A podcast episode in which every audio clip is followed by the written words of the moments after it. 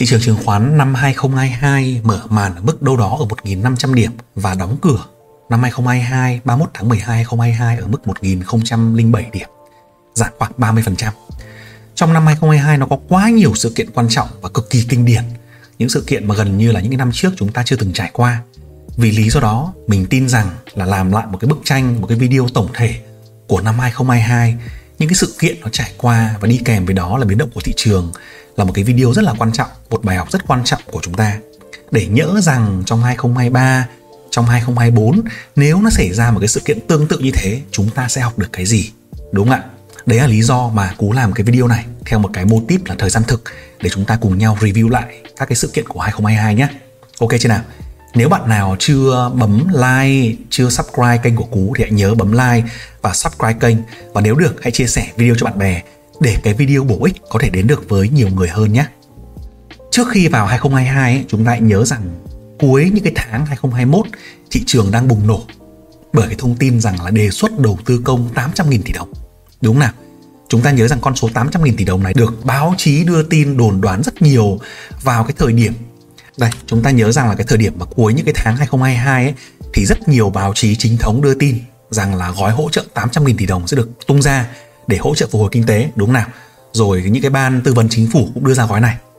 À, tuổi trẻ này, VN Express này và điều đó thì làm cho chúng ta rất là phê đúng không nào? Thế nhưng mà đến tháng 1 ấy thì cái gói phục hồi kinh tế nó chỉ bằng một nửa thôi. Nó chỉ có 350.000 tỷ đồng thôi. Đúng không ạ? Đây, 800.000 tỷ đồng và rớt về 350.000 tỷ đồng. Thế nhưng mà cái sự lạc quan ấy thì nó rất là chặt ngập trong cái tháng 11, trong tháng 12 của 2021 để bắt đầu cho 2022 đấy. Ngay cả Fed hồi đó cũng rất là lạc quan và cũng chưa hề nghĩ đến cái việc là tăng lãi suất trong năm 2022 đâu. Mà chúng ta đều nghĩ rằng là 2022 sẽ vẫn giữ lãi suất thấp để phục hồi kinh tế, lạm phát còn chưa tăng, đúng không nào? Thì um, chính cái điều đó nó làm cho chúng ta có một cái tâm lý vô cùng lạc quan khi mà bước vào trong năm 2022 và kết thúc năm 2021 ấy, chúng ta kết thúc ở mức là 1490 và ngay sau cái tuần của 2022, tuần đầu tiên của 2022 ấy, là đã có phiên tăng giá mạnh và tạo đỉnh lịch sử ở 1535 điểm. Ok chưa nào? Và từ đó chúng ta sẽ bắt đầu hành trình của chúng ta nhé. Từ 2021. Ok chưa ạ? Đấy, đấy các bạn nhìn này. wow thị trường tăng rất là mạnh mẽ. Thì anh em lưu ý cái phần này này, cái lúc này này. Tại cái thời điểm mà tuần đầu tiên của năm 2022 ấy, là chứng khoán đạt đỉnh và lúc đó cũng là đỉnh của hàng nóng luôn đỉnh của hàng nóng là gì là đích 110 sell 100 anh đã trải nghiệm những cái năm 26 27 rồi cái cổ đất tốt như DG hay như con sell ấy nó phải 500 nghìn là rẻ rách oh, look at the top of his head L14 420, GEC 50, CAI 60 đúng không? Nhưng mà cũng tại ngay cái tuần thứ hai ấy là có hai cái sự kiện rất là quan trọng xảy ra và khiến cho thị trường sụt giảm mạnh.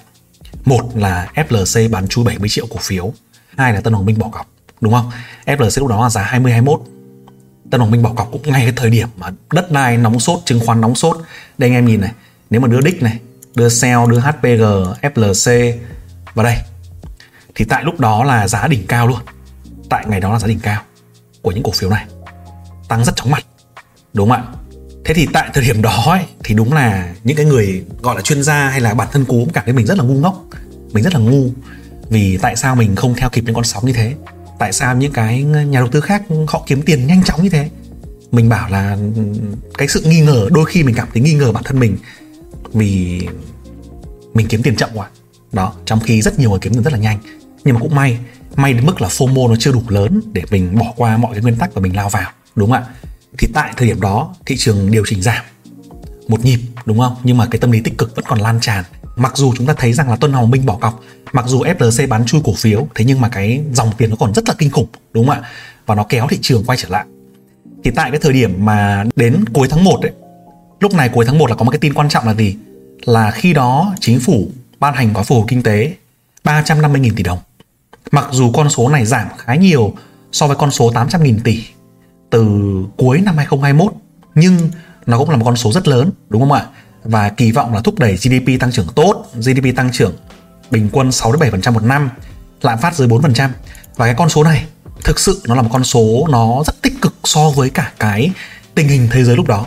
đúng không ạ Trung Quốc vẫn tiếp tục là bế quan tỏa cảng à, zero covid các nước khác thì chật vật phục hồi nhưng Việt Nam ta thì là một ngôi sao sáng trong cái việc là kiềm chế covid và tăng trưởng kinh tế sau đó đúng không thị trường tiếp tục đi tiếp này nghe em này tiếp tục đi tiếp lại tăng trưởng tăng trưởng ngược trở lại đúng không khi mà có cái gói đầu tư công chính thức đưa ra đặc biệt lúc này anh em nhớ ấy nếu mà search lại thì tất cả các chuyên gia chứng khoán dự báo thì gần như 2022 nó sẽ đâu đó khoảng bao nhiêu phần trăm? Khoảng 20 phần trăm, phần trăm nhân với lại nghìn rưỡi là đâu đấy khoảng khoảng hai nghìn tám. Thì tôi tôi nghĩ rằng là VN Index có thể tăng tăng với cái mức tăng của của EPS là 25 phần trăm. Thì chắc nó sẽ vượt qua cái mức 1.800 ở đây. Tự tin anh cho một con số được không? Khoảng khoảng. Ở đây tôi thấy là Vâng. Asset là có Ừ. cái 1.700 à, 1700 1.700 là nghiên cứu của research của Mire đều đưa ra rằng là index sẽ kết thúc năm 2022 ở 1.800 điểm và tăng 15% đến 20%.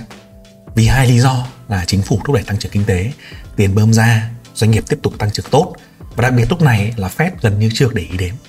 Fed bản thân Fed cũng cảm thấy chủ quan, cũng cho rằng là kinh tế năm 2022 tiếp tục cần hỗ trợ về về lãi suất thấp, đúng không? Và chúng ta đều cho rằng thị trường rất sức lạc quan. Mặc dù FLC rớt rồi nhưng mà sau đó là những cái mã khác vẫn tiếp tục tăng trưởng hàng nóng tăng trưởng kinh khủng khiếp nhưng có một thứ lưu ý anh em nhìn này con HPG ấy nó đã tạo đỉnh từ thời điểm tháng 6 tăng lên giá cao tầm 560 đúng không tiếp theo đó là tháng 10 khi mà báo cáo quý 3 của nó là đạt đỉnh, lãi mười mấy nghìn tỷ, thì lúc đó nó cũng không tăng trưởng được hơn. Lúc này thì index của chúng ta hồi tháng 10 ấy, đâu đó ở mức là 1400 1350 1400 nhưng mà con HPG nó đã tạo đỉnh ở đây rồi. Và khi mà thị trường tăng nóng lên như đây, thì rất nhiều cổ phiếu lớn đi trước, cổ phiếu dẫn sóng, cổ phiếu trụ ấy, nó không không còn tăng lên đỉnh mới nữa. Lúc đó là hàng nhỏ midcap và penny tăng lên đỉnh mới nhưng mà con HPG nó không tăng lên đỉnh mới. Thì đây là một cái ví dụ về những cổ phiếu trụ chẳng hạn cổ phiếu dẫn đầu sóng ấy, nó không tăng lên đỉnh mới. Thì chúng ta có thể lưu ý thêm nhé. Và đến ngày 24 tháng 2 anh em nhìn này thì Nga tấn công Ukraine. Và hậu quả của Nga tấn công Ukraine ấy anh em nhìn giá dầu này. Giá dầu nó tăng vãi luôn đúng không ạ? 24 tháng 2 là Nga tấn công Ukraine và giá dầu tăng kinh hoàng luôn. Nhưng mà tại thời điểm này ấy, thì thực sự ấy, là chúng ta vẫn còn đang nghĩ rằng là Nga chưa hề, cái cái cuộc tấn công này nó không có nhiều ảnh hưởng. Nó sẽ kết thúc ngắn, bởi vì Nga tuyên bố rằng là sẽ chiếm Kiev trong vòng một tuần, hai tuần gì đó, đúng không nào? Và các cái chuyên gia thì cũng cho rằng là đây là một cái cuộc tấn công sẽ ngắn ngày, chớp nhoáng đè bẹp Ukraine và Ukraine không có khả năng tấn chống cự và ảnh hưởng của nó đến kinh tế thế giới. Ngoài việc giá dầu tăng một chút ra thì không có gì nhiều. Tức là Nga tấn công Ukraine không ảnh hưởng đến lạm phát nhiều nhưng sự thực là về sau đó thì ảnh hưởng cực nhiều đến lạm phát và lương thực. Rồi ờ, chuyên gia dự báo lên 1.800 cũng sai. Rồi Fed nghĩ rằng thị trường cần hỗ trợ và lãi suất chưa tăng trong 2022 cũng là sai. Đấy là một cái thứ mà chúng ta cần lưu ý. Tiếp theo đó, đúng không ạ? Tiếp theo đó, index tiếp tục điều chỉnh giảm. Tại thời điểm Fed tăng lãi suất lần đầu tiên vào 16 tháng 3 ấy, thì chúng ta vẫn nghĩ rằng đây là một cái việc tăng lãi suất rất là bình thường. Bản thân Fed cũng thế tăng lãi suất rất là nhẹ nhàng cầm chừng và ở mức là bắt đầu xoay chiều thôi nhưng mà chưa hề mạnh mẽ đúng không ạ? Mặc dù lúc đó giá dầu lên 137 đô một thùng rồi đúng không? Nhưng index vẫn phục hồi vẫn có nhịp phục hồi rất là lớn. Hay là những cổ phiếu nóng này, tại thời điểm đó phục hồi rất là kinh nhé. Đỉnh hai là tại thời điểm đó là Celtic này phục hồi rất là kinh tại thời điểm mà tháng 3 ấy phục hồi rất là mạnh đúng không ạ? Thế nhưng sau đó thì mới sinh ra chuyện. Tại cái nút màu đỏ này nan hút mà. Biến động của thị trường rất là kinh khủng, đúng không ạ? Bắt giam anh Quyết, bắt giam chủ tịch Tân Hoàng Minh. 29 tháng 3 thì bắt giam anh Quyết. Mùng 5 tháng 4 thì bắt giam chủ tịch Tân Hoàng Minh. Đặc biệt là khi bắt giam Tân Hoàng Minh ấy, thì thị trường bị sốc bởi vì có hơn 10.000 tỷ trái phiếu Tân Hoàng Minh bị đặt dấu hỏi. Và các cái tài sản thì đang luân chuyển, rồi dự án thì đang xây dựng, dở dang, đúng không ạ? Và lúc đó giá bất động sản trên thị trường cực kỳ cao, đỉnh cao luôn và toàn bộ thị trường bất động sản cảm giác rất là sợ hãi. Những công ty bất động sản rồi những công ty phát hành trái phiếu bị một cái sự ảnh hưởng gần như là đồng loạt. Và cùng một lúc, đúng không ạ? Thì tại cái ngày mùng 5 tháng 4 ấy, là cái ngày mà bắt giam chủ tịch Tân Hoàng Minh, bắt giam anh Dũng. Và từ cái thời điểm đó, nó anh giấu một cái sự tụt dốc gần như là chóng mắt của thị trường luôn. Về cái mốc 1.150 điểm. Đúng không ạ? Lúc này mọi người thấy rằng là thị trường sau khoảng chừng 3 đến 4 tháng đi ngang ở vùng 1500 đúng không?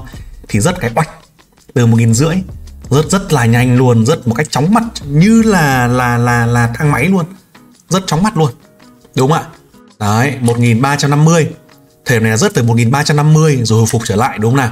Đấy thì tại cái thời điểm này ấy, là Fed bắt đầu tăng lãi suất lần 2 thêm 0,5% nữa lạm phát thì lúc đó là cao rồi và Fed bắt đầu ý thức được rằng là không không phải là lạm phát là tạm thời nữa, không phải là đứt gãy chuỗi cung ứng nữa, mà lạm phát bắt đầu cao một cách bền vững rồi. Giá cả bắt đầu bị phản ánh vào dịch vụ sản phẩm bình thường rồi.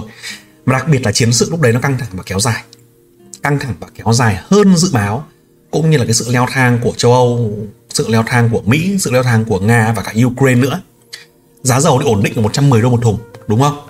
Và ngày mùng 10 tháng 5 ấy, thì cả hai bên là Nga và Ukraine đều tuyên bố chiến thắng đều tuyên bố chiến thắng.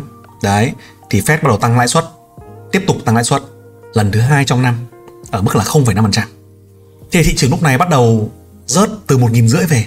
Nhưng mà chúng ta thì các chuyên gia vẫn cảm thấy rất là lạc quan tại vì là kinh tế vẫn có vẻ rất là tốt đúng không? Đấy giá dầu các thứ thì vẫn đã bắt đầu giảm trở lại rồi. Thì mọi người đều nghĩ rằng một cái cú sốc để mà phục hồi để mà thị trường nó nó nó quay trở lại nhịp tăng trưởng của 2022 một cú watch out ấy là bình thường, đúng không? Thế tuy nhiên thì nó chưa dừng lại ở đó. Đấy. Thế sau đó thị trường bắt đầu một cái nhịp nữa, rớt. Một phát từ 1.350 rớt về là 1.250 rớt một phát về 1.250 luôn. Đúng ạ, chúng ta đều nghĩ rằng là thị trường có cái hai đáy. Anh em nào mà thích đánh kỹ thuật ấy, lại bảo là hai đáy ở đây, đến rút chân các kiểu, đúng không? Thế nhưng mà chưa hết.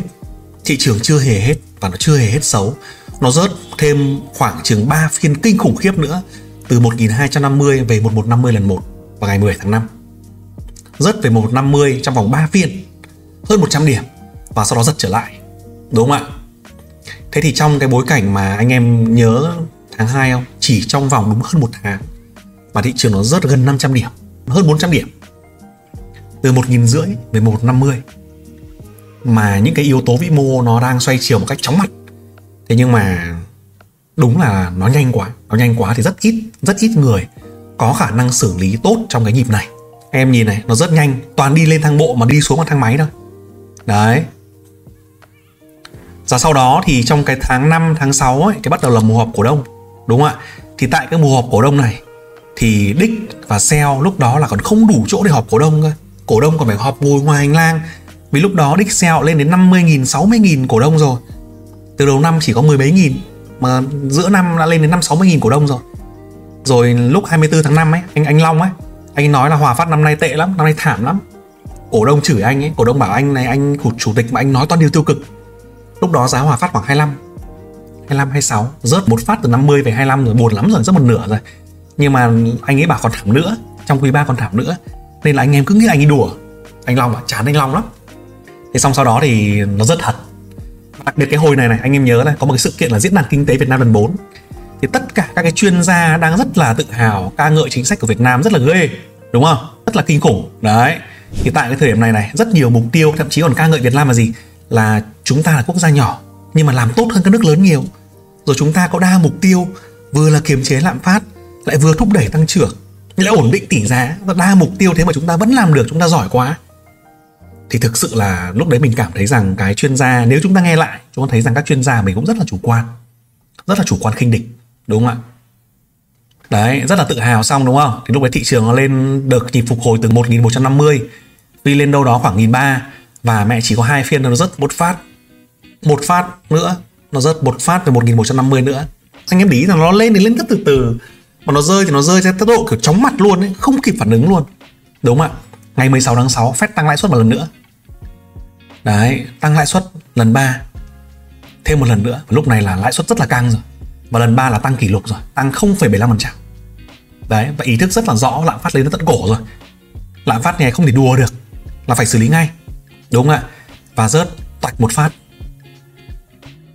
Thị trường đang ngoi ngoi ngóc ngóc đâu đó nghìn hai.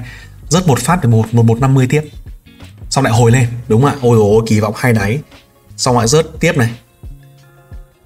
Đấy thời điểm này này, rất tiếp về một lần nữa, về một năm mươi mà rất thủng luôn đấy thủng luôn được phục hồi. Cái cái lúc này mà choáng váng, rất nhiều anh em bắt đáy ở đây là hoảng loạn luôn. Lúc này thì nó tốt hơn, đúng không ạ? Ba đáy ba đáy 1150 thì bắt đầu nhịp hồi 2 tháng. Từ cái tháng 7 đầu tháng 7 lên 1.300 tiếp. Và tại cái thời điểm này thì giá xăng lập cái đỉnh kỷ lục. Mặc dù đã giảm lại trong tháng 4 tháng 5 tháng 6 đúng không? Nhưng mà sau đó thì ờ, ngoại hối của mình có giảm đi và xăng lại tăng lại lên trong tháng 7 lên 32.000 đồng một lít, tăng kỷ lục luôn. Thì bắt đầu có những cái lo ngại về việc là giá xăng, rồi những cái lo ngại về việc là thiếu xăng, đúng không ạ? Và những cái doanh nghiệp mà đầu mối đấy, đi xôi đi mua bán xăng dầu ấy, giá dầu thị thế giới bắt đầu là ổn rồi, nhưng mà Việt Nam bắt đầu bắt đầu thiếu. Vì những cái doanh nghiệp đầu mối bị ảnh hưởng bởi tín dụng.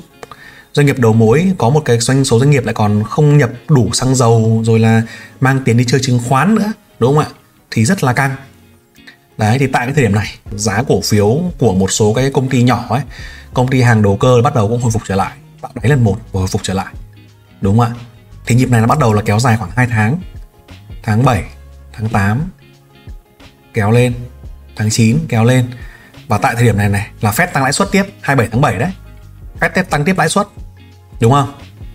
Lần 4 trong năm 2022 thêm 0,75% nữa ngân hàng nhà nước lúc đấy bắt đầu là mẹ ý thức là phải nhảy vào can thiệp tỷ giá thôi. Chứ tỷ giá đô la nó tăng chóng mặt như này nữa làm sao được, đúng không ạ? Thì bắt đầu tháng 7 tháng 8 này. Tháng 7 tháng 8 tháng 9 là bắt đầu bán bán đô ra. Thu tiền đồng vào để mà ổn định cái tỷ giá. Từ đầu năm thì tự hào lắm, nhưng mà lúc đấy thì căng rồi, phải bán ra. Bán ra cho đến tận tháng tháng 9 đúng không ạ? Và lúc đó thì kỳ vọng là ba đáy rồi, thị trường phục hồi rồi. Tệ lắm rồi, không thể tệ như này được. PE thấp như này giờ còn thế nào nữa, đúng không? Thế là rớt rớt, lúc ấy vé rớt về nghìn mốt đấy. Anh em ạ, một một năm mươi rồi nghìn mốt lanh quanh đấy. Sợ vãi lúa luôn, kinh hoàng luôn. Lúc này là bay bay nhiều lắm rồi. Thực sự là nhỏ lẻ, anh em cá nhân thì bay rất nhiều tiền ông nào mà margin thì cháy tài khoản nhiều lần rồi. Đúng không ạ? Thế bắt đầu phục hồi lên. Đến khoảng tháng 8 đúng không? Sang tháng 9 bắt đầu phục hồi. Nhưng bắt đầu, lúc này cũng bắt đầu một cái thời kỳ kinh hoàng nữa. Là mọi người thì nghĩ rằng là Fed sẽ nhạy tay với nền kinh tế anh thả lỏng cho bọn em trong vòng 2020 2021 em bơm tiền như thế. Nhưng bây giờ đến quá trình xén lông cừu rồi. Nhưng mà anh em chúng ta hay có một cái suy nghĩ là gì? Là mọi cái thứ trong quá khứ ấy, nó sẽ sớm quay trở lại. Và chúng ta hay níu kéo nó. Thế nhưng mà tại hội nghị Jackson Hole ấy vào ngày 29 tháng 8 ấy thì Fed đưa ra cái thông điệp rất là kiên quyết là sẽ thắt lãi suất đến khi nào lạm phát được kiềm chế thì thôi. Đúng không ạ? Thì chứng khoán lúc đó chứng khoán thế giới cũng tạo đỉnh và bắt đầu nhịp giảm mạnh. Và Việt Nam thì bắt đầu nhịp giảm mạnh từ mùng 7 tháng 9 đấy, mùng 7 tháng 9 bắt đầu là cái mốc của cái nhịp giảm mạnh lần hai em ạ. Kinh khủng luôn. Lúc đó giá dầu cũng rớt rồi, đúng không? Nhưng mà lạm phát là một chuyện rồi bây giờ là cái nhu cầu, bây giờ là tín dụng tăng cao, bây giờ là lãi suất tăng cao trên toàn thế giới. Thậm chí là cái tình hình là ổn định về mặt tỷ giá, hay là tiền tệ của các nước châu Á cũng đặt dấu hỏi. Và khi đó thì Việt Nam mình đã yếu ôm yếu lắm rồi. Đấy, tỷ giá thì bán ra tỏi loe hai tháng rồi. Bây giờ chỉ còn đủ cho 3 tháng nhập khẩu thôi mà 3 tháng nhập khẩu thì theo cái ngưỡng của IMF ấy thì nó chỉ là mức gọi là vừa đủ thôi chứ không có gì đáng tự hào cả. Nếu mà bán thêm để ít ngoại hối hơn thì rất là dễ bị những cái nước khác hay là bị những cái quỹ đầu cơ khác nó tấn công hay là mình sẽ không thể duy trì được sự ổn định về mặt tỷ giá và niềm tin của giới đầu tư đúng không ạ? Thị trường rớt bắt đầu kinh hoàng luôn từ 1.300 về. Thế tại cái thời điểm vừa rồi ấy Fed 21 tháng 9 sau Jackson Hole Fed tăng một lãi suất lần 5 lên thêm 0,75% nữa thì tại lúc này, sau đó một ngày, thì ngân hàng nhà nước mới tăng cái lãi suất điều hành lên thêm 1% và không bán đô nữa. Tức là chúng ta tăng chậm hơn Fed rất là nhiều. Fed họ tăng đến đến nửa năm rồi, chúng ta mới bắt đầu tăng, đúng không ạ? Và chúng ta còn cố gắng bán đô la ra để làm gì nữa? Và tại thời điểm đó, thị trường cũng choáng. Các doanh nghiệp bắt đầu lãi suất tăng cao, tỷ giá tăng cao, đúng không? Và rớt một cách kinh hoàng luôn, từ nghìn ba về nghìn mốt luôn. Từ nghìn ba về một nghìn đấy, anh em rớt vào một nghìn đáy một nghìn đáy địch lịch sử không bao giờ quay trở lại nữa. Đấy rất nhiều anh em hô hào. Thì tại cái thời điểm đầu tháng 10 ấy trong tháng 9 rớt một phát 300 điểm. Thì đầu tháng 10 đầu tháng 10 là có rất nhiều sự kiện xảy ra đúng không? Nào là khai mạc hội nghị trung ương đảng. Và mùng 8 tháng 10 một cái sự kiện gọi là vô tiền khoáng hậu trong lịch sử cũng chưa từng có là bắt chủ tịch Vạn Thịnh Phát bà Trương Mỹ Lan. Thế nhưng anh em để ý nhớ ấy, mùng 8 tháng 10 thì bắt. Nhưng mà thị trường đã bán trước hai ngày rồi bán mạnh trước là từ mùng 6 mùng 7 tháng 10 rồi đúng không ạ? Thế cuối tuần mới ra tin bắt. Đây các anh nhà mình toàn cuối tuần với cả đêm tối ra tin thôi. Thực ra thì những cái giới thạo tin không cú được là giống như anh em thôi, không có biết. Nhìn thị trường thì mình choáng thôi. Mình cũng không biết là bắt ai. Đồn đoán thôi. Nhưng mà bà con đã bán trước từ hai ngày rồi. Và đến ngày thứ hai thì bà con hoảng loạn ra SCB rút tiền. Đúng không? Thứ hai thì hoảng loạn ra SCB rút tiền luôn. Đấy. Nhưng đây là một cái thứ mà chúng ta cần nhớ lại trong tương lai. Nếu mà có banh run, có rút tiền, thì ngay trong ngày thứ hai thống đốc ngân hàng nhà nước Nguyễn Thị Hồng tuyên bố là tiền gửi tại SCB được ngân hàng nhà nước bảo lãnh, không phải lo. Đúng không ạ? Thì giống như ngày xưa, thống đốc Thúy cũng tuyên bố của ACB thôi. Bây giờ thống đốc Hồng cũng tuyên bố như vậy. Thì thị trường có một cái nhịp hồi nhẹ trong ngày thứ hai. Thế nhưng, vấn đề của SCB nó không chỉ nằm ở tiền gửi, nó nằm ở trái phiếu. Trái phiếu an đông, rồi trái phiếu vạn định phát, rồi các kiểu. Rồi rất tất cả những cái tổ chức khác liên quan đến trái phiếu như là tiên phong banh này, techcombank được đều đồn đoán là nắm giữ nhiều trái phiếu môi giới phát hành nhiều trái phiếu trong 2020 2021 bởi vì toàn hết toàn hàng loạt luôn. Và tại lúc này tại cái dấu mốc này này dấu mốc mà vạn định phát bị bắt ấy thị trường giảm mạnh về thùng 1000 về 860 bắt đầu cái nhịp đấy. Thế tuy nhiên cái nhịp 1000 này là anh em vẫn rất là lạc quan. Anh em bảo ôi rồi ôi mua cổ phiếu đi Cổ phiếu rẻ lắm rồi. PE 9, PE 10, 11, 12 không bao giờ rẻ như này nữa. Thì thực ra là Mặc dù biết là rẻ Nhưng mà chúng ta vẫn đang bắt lao rơi. Và anh em thấy rằng là càng về đáy ấy, Thì nhịp bán nó càng vãi đáy không? Càng về sát cái vùng mà mà bán tháo, bán tống bán tháo ấy Thì cái tốc độ bán ấy Cái sự quyết liệt bán, đồng thuận bán nó càng kinh khủng. Đúng không ạ? Thì nó cũng giống như lên lên đỉnh thôi. Lên đến đỉnh thì tốc độ mua cũng như sự đồng thuận mua rất là cao. Thì về đáy cũng thế. Cái tốc độ bán tốc độ giảm một phiên 5%, một phiên 7%, một phiên 10% là bình thường. Đấy thế thì chúng ta bắt đáy xong rồi chúng ta có đủ cái kiên nhẫn, đủ cái sự lì lợm để nhìn thấy tài sản của mình bay hai, ba mươi phần trăm trong vòng có vài ngày không? Đúng không ạ? Còn nếu mà dùng margin thì thôi, một phiên là có khi bay đầu luôn rồi. Làm sao mà chúng ta kiên nhẫn mà chúng ta chơi được kiểu đấy? Đúng không ạ? Thì đó đó là hành hành động mà rất là nguy hiểm, không dành cho số đông. Đó. Thì cái nhịp này anh em nhìn nó rớt một cách chóng mặt luôn. Lúc này hò hét chóng mặt luôn. Bắt đáy bắt đáy đi anh em ơi. Nhóm banh chứng khoán, nhưng mà đặc biệt là những cái nhóm banh mà mà mà liên quan đến đến những cái nhóm công ty ấy, banh rồi công ty tài chính liên quan đến trái phiếu là là toi toi kinh khủng. VN VND cũng thế, trái phiếu Trung Nam đúng không? Cũng bị đồn đoán. Techcombank, trái phiếu Vin, rồi trái phiếu của phạm Thịnh Phát, rồi trái phiếu của Mastercard đúng không? Tiên Phong Banh thì một loạt các chỉ phiếu bất động sản rồi, đúng không? Bắt đáy. Anh em ơi, bắt đáy thôi. Ngon lắm rồi, sâu lắm rồi, không thể giảm thêm được nữa. Đỉnh lịch sử rồi, đúng không? Thế nhưng mà thị trường nó nó đâu cho như mình nó đâu có dễ như mình nghĩ. Nó toàn cho anh em mình bất ngờ thôi. Rất rất kinh hoàng luôn. Và đặc biệt là 24 tháng 10 anh em ạ. Cái mốc 24 tháng 10 là ngân hàng nhà nước là ra tin tăng lãi suất điều hành lần hai. Đấy. Thêm một phần trăm nữa. Rất kinh khủng. Và tại cái thời điểm này này ngày mùng 2 tháng đầu tháng 11 ấy là sắp sửa chạm đáy rồi thì Fed tăng lãi suất lần 6 trong 2022 lên thêm 0,75%. Đúng không ạ? Tăng lãi suất lần 6 lên thêm 0,75% nữa. Vào mùng 3 tháng 11 thì bắt đầu một cái dấu mốc là PDR bắt đầu sàn. Novaland bắt đầu sàn. Tức là Phát Đạt và Novaland bắt đầu chuỗi sàn 17 phiên liên tiếp. 17 phiên liên tiếp anh em nhé. Má ơi mình mà ôm cái cổ phiếu mà mẹ nó rớt 3 phiên sàn là mình đã ngất nhá rồi. Và còn 17 phiên liên tiếp nữa thì thôi không biết là cái, cái, cái, cái trái tim phải bằng kim cương tinh thần phải bằng thép đúng không và tại thời điểm đấy cũng có một cái câu chuyện hay, đấy là anh Đích anh Nguyễn Thiện Tuấn, chủ tịch Đích anh bảo là sẽ mua vào cổ phiếu nếu mà hết tháng 10 mà giá dưới 30 nghìn. Thực ra là anh chuẩn bị kẹp. Bản chất là về sau mọi người nhìn thấy là anh đang bị kẹp. Kẹp rất nhiều cổ phiếu và vay rất nhiều tiền. Và giá giải chấp đâu đó là khoảng chừng là hai mấy. Để cam kết thế để cho bà con nhảy vào đỡ giúp. Thế nhưng mà mẹ lúc đó thì cổ phiếu nó nó nó nó rớt một cách là không ai đỡ được không có bất kỳ cả mập nào, đội lái nào có thể đỡ được rồi vì thị trường nó quá hoảng loạn rồi. Đấy, hết tháng 10 cổ phiếu đích nó có mười mấy này. Chả thấy ai mua. Mà đích thì cũng có nhiều cái lịch sử là là là cam kết thì không mua rồi. Đúng không ạ? Rất kinh hoàng luôn. Thế tại cái ngày chạm đáy thị trường ấy, thủng một nghìn rồi đúng không? Mà thủng một nghìn xong bán kinh hoàng luôn. Rồi mùng 1 tháng 11 thì tổng bí thư thăm Trung Quốc. Đúng không ạ? Đấy, thế sau nhưng mà thị trường nó rớt, lúc này là nó nó chán lắm rồi một phiên hai phiên ba phiên bốn phiên năm phiên. Cái phiên chạm đáy là cái phiên sàn thứ năm liên tiếp. Đúng không? Cái phiên sàn thứ năm mà mở mắt ra là bán mở mắt ra là sàn. Không có ai nghĩ là là là, là, là bắt đáy bắt đủng rồi chán lắm rồi. Cái phiên đấy mở mắt ra là sàn. Cái phiên mà 860 ấy. Đấy phiên đấy là mình nhớ là mở mắt ra là sàn. Ngày 16 tháng 11 cảm giác hoang mang lắm. Không biết bao giờ mới tới đáy. Thế nhưng mà tại ngày mùng 9 tháng 11 là cái ngày trước đó một tuần giá dầu nó giảm dưới 100 rồi, về 90 đô rồi. Nga tuyên bố rút quân khỏi U rồi, nhưng mà lúc đấy thị trường nó không quan tâm nữa rồi. thị trường nó mẹ nó bảo chỉ có biết là côn margin thôi. Mà đến lúc chủ tầm này là tầm chủ tịch bị côn margin công ty bị côn margin. Anh em nhớ đúng không? Kinh hoàng luôn. Thì tại cái ngày đó ngày 16 tháng 11 ấy thì bắt đầu cái phiên phục hồi rất là mạnh. Và phái sinh thì tăng 100 điểm. Trong một phiên đầu phiên là 860 nhưng mà tăng một phát lên 960 trong một phiên rất nhiều anh em sọt cố là cháy cháy nát tài khoản luôn.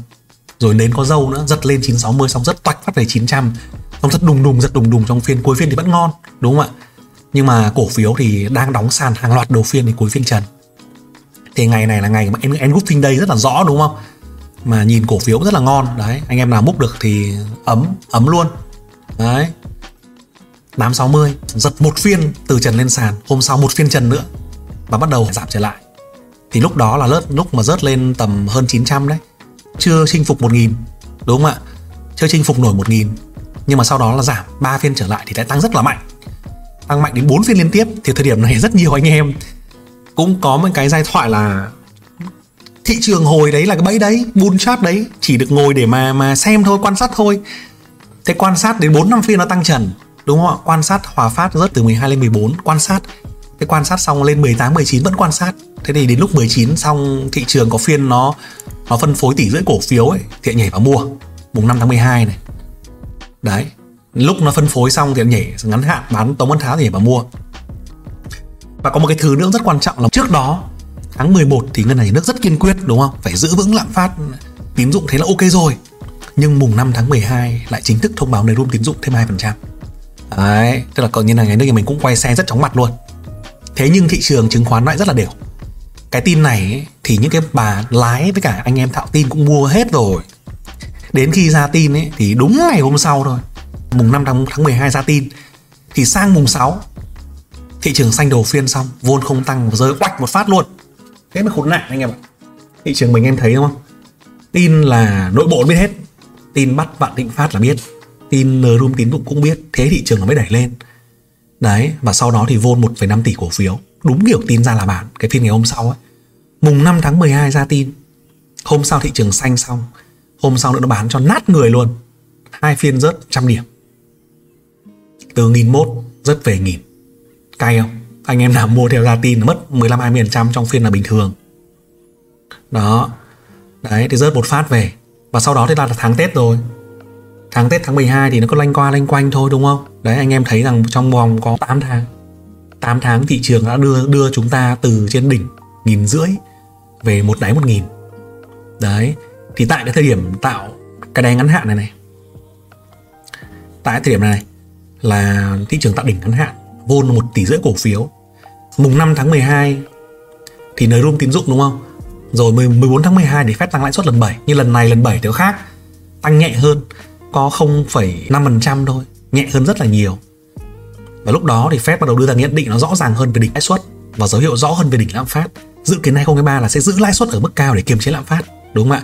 Và đặc biệt là Trung Quốc, sau đại hội đảng, loại hết các cái đối thủ chính trị xong rồi thì chủ tịch tuyên bố là mở cửa dần trở lại, quay xe luôn, hỗ trợ kinh tế mở cửa trở lại, cứu bất động sản.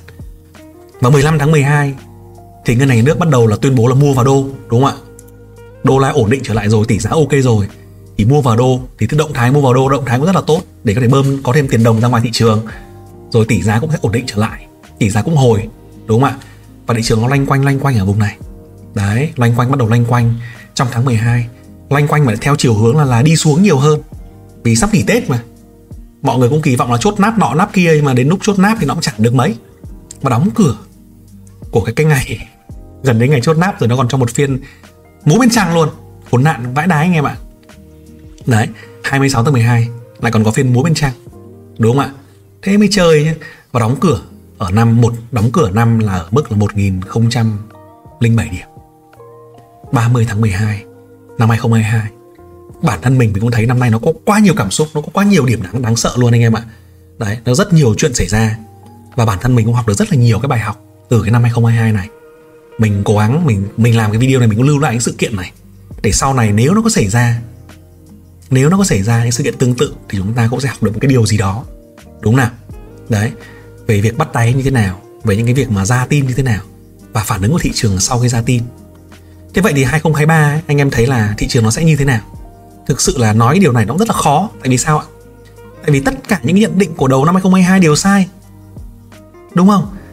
Em nhớ rằng nhận định đầu năm 2022 nó đều là sai. Thị trường lên nghìn tám thị trường sẽ ổn định doanh nghiệp sẽ ngon lãi suất sẽ tăng vừa phải. Nhưng mà khi mà bắt đầu thông tin mới ra bắt đầu những sự kiện mới xảy ra thì những cái chính phủ từ ngân hàng trung ương, ngay cả doanh nghiệp họ cũng quay xe chóng mặt. Và chúng ta phải hiểu điều đó rất là bình thường, đúng không ạ? Thì dự định ấy, nhiều khi nó chỉ đúng tại thời điểm đó thôi. Tại thời điểm đó thì nó đúng, nó có lý. Nhưng mà ngay đến ngày hôm sau, tuần sau một cái, thông tin mới ra, sự kiện mới ra, lập tức nó đã sai rồi, đúng không ạ? Chính vì vậy sự kiện, cái việc dự báo ấy, thì chúng ta cũng chỉ đưa ra một cái tầm nhìn ở một mức độ nào đó, nếu không có thông tin đột biến xảy ra mà thôi, đúng không Thế thì 2023 anh em có một số cái cần lưu ý. Thứ nhất là Fed thì đương nhiên là họ đang đưa ra quan điểm là sẽ giữ lãi suất cao thôi. Và sẽ để kiềm chế lạm phát cho nó rớt về 2% trong dài hạn. Thế thì cái điều này nó sẽ chưa xảy ra cái lãi suất mà giảm ngay ấy nó chưa xảy ra ngay đâu. Thế thì doanh nghiệp nào mà vẫn còn đang nợ rất là nhiều đúng không? Vay nhiều sẽ bị ảnh hưởng. Và lãi suất cho vay của người dân của doanh nghiệp ở Việt Nam cũng sẽ bị ảnh hưởng ở mức cao.